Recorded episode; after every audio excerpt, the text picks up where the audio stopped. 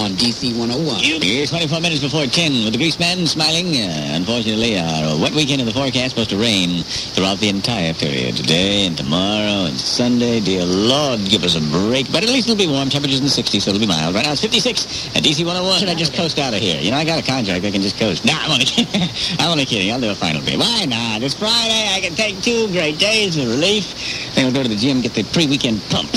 Yeah, get getting pumped up for the weekend. And run home to see that thing before the pump subsides. Ah, God, I feel bulky. Here's 10 before 10 here at DC 101 with Commander Von Tuckerspace. Hey, let's do that thing. Come on now. Time to wonder what it must be like to strap on a gun and pin on a badge and become a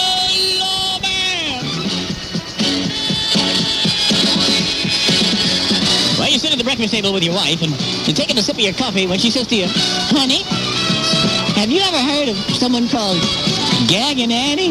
And you spit your coffee all over the table. Gary, where'd you hear a name like that? She said, well, the other wives were talking, and they said me something that really has me upset. They told me that all the guys on the mid- midnight shift go meet this woman that goes by the name of Gagging Annie, and, and they're unfaithful with her. She said, honey, I never heard of it. I never do a thing like that.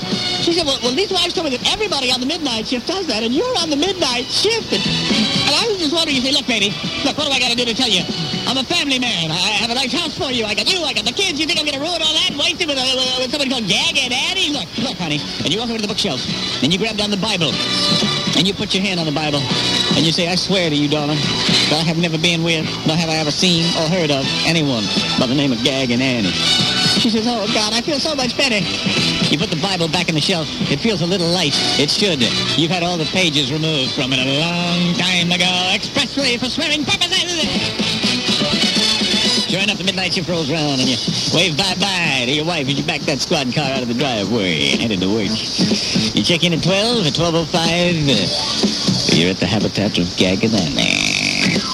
Yeah, you glide up behind the restaurant she works, you hit the horn, and out she comes. She's, oh, another lawman. She slides into the front seat by, her, beside you, and she begins.